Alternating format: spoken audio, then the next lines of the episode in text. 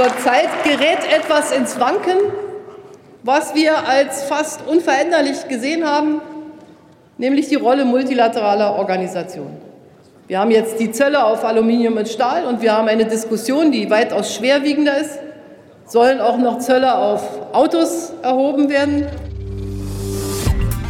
Das Handelsblatt Morning Briefing von Hans-Jürgen Jakobs. Guten Morgen allerseits. Donald Trump setzt dem Zollkrieg einen Postillon d'amour ein, den Sendboten einer im Weißen Haus bislang unbekannten Nächstenliebe. Der Mann heißt Richard Grenell, ist neuer US-Botschafter in Berlin und lud dort nun deutsche Autobosse Stiekum zum Friedensgespräch. Die Riege verantwortet eine halbe Billion Euro Umsatz. Dieter Zetsche Daimler, Harald Krüger BMW und Herbert Dies VW hörten von der Idee, Europa und die USA sollten beide auf Autozölle verzichten, wie meine Kollegen herausfanden. Trumps Zollrabiatismus wäre ersetzt durch TTIP-Light, was Frankreich jedoch bislang ablehnt. Liebeskurier Grenell muss wohl bald in die Stadt der Liebe nach Paris.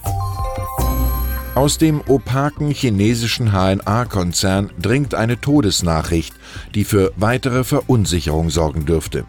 Drei Monate nachdem sich die Regierung in Peking zur Hilfe für die finanziell bedrängte Gruppe entschloss, starb Co-Gründer und Co-Chef Wang Jian, 57, während einer Dienstreise in Frankreich. Der 15%-Aktionär war beim Posieren für ein Foto nach hinten von einer Mauer gestürzt und auf Felsklippen gelandet. HNA hat 26 Prozent an der Hilton-Gruppe verkauft und den Anteil an der Deutschen Bank reduziert. Nun muss sich Mitgründer Cheng Feng 15 Prozent allein um die Sanierung kümmern. Die Große Koalition der Verzweifelten in Berlin, Spreebogen, hält Streit offenbar für eine Pflichtaufgabe. Es geht diesmal ausnahmsweise nicht um Asyl, sondern um erneuerbare Energien. Umweltministerin Svenja Schulze, SPD, wehrt sich gegen die Drosselung beim Ausbau der erneuerbaren Energien, wie sie Wirtschaftsminister Peter Altmaier, CDU, angekündigt hat. Die zusätzlichen Kontingente für Wind und Photovoltaik müssten endlich kommen, fordert Schulze nun. Die Streithähne kennen ihren Marc Aurel. Die Kunst des Lebens besteht mehr im Ringen als im Tanzen. Unter den Geschädigten der sportlichen Insolvenz der deutschen Fußballelf in Russland befindet sich an prominenter Stelle die Commerzbank. Mit einem Großgeschwader an TV-Werbespots wollte das Geldinstitut den erwarteten Siegeszug begleiten. Doch dann patzte der telegene Joachim Löw und die Commerzbank streicht das Ziel mit Rückenwind von der Nationalmannschaft von 2016 bis 2020 zwei Millionen neue Privatkunden zu gewinnen.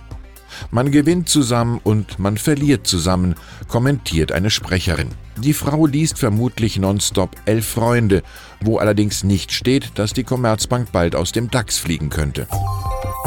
Einen Bürgerkrieg sieht der frühere Präsident Lech Walesa auf sein Land Polen zukommen. Grund: Jaroslaw Kaczynski, Chef der Partei Recht und Gerechtigkeit PIS, will nach Exekutive und Legislative auch das unabhängige Justizsystem in seine Machtzone eingliedern.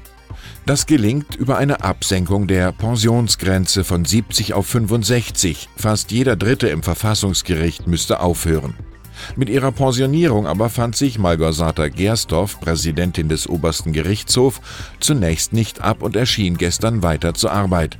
Erst am Nachmittag verkündete sie, Ferien zu nehmen, ein von ihr benannter Jurist übernimmt. Dass Frauen in Saudi-Arabien nun Pkw fahren dürfen, wollte Burger King werblich im TV ausnutzen. Die Story ging so, dass Frauen am Steuer von Männern gehänselt werden und als Entschädigung einen Whopper gratis erhalten. Auf der Verpackung steht Celebrating Our Driving Woman.